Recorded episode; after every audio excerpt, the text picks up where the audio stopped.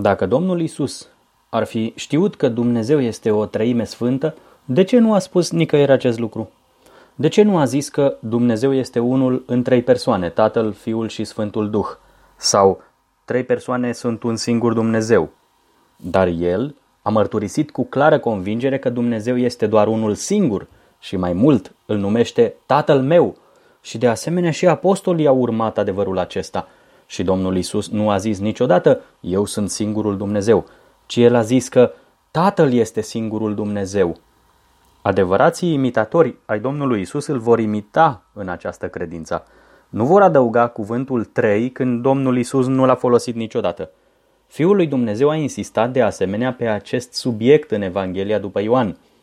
În mai multe locuri, însă cel mai puternic este în capitolul 17, primele trei versete. Domnul Isus a ridicat ochii la cer și se ruga, numindu-l pe singurul Dumnezeu Tată.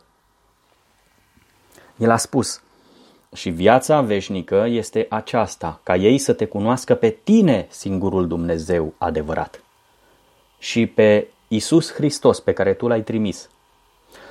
El nu a zis, și viața veșnică este aceasta, ca ei să cunoască pe singurul Dumnezeu adevărat ca fiind Tatăl, Fiul și Sfântul Duh. Nu. El nu a zis nici, viața veșnică este aceasta, ca să ne cunoască pe noi un singur Dumnezeu adevărat. Deci, oamenii de ce adaugă?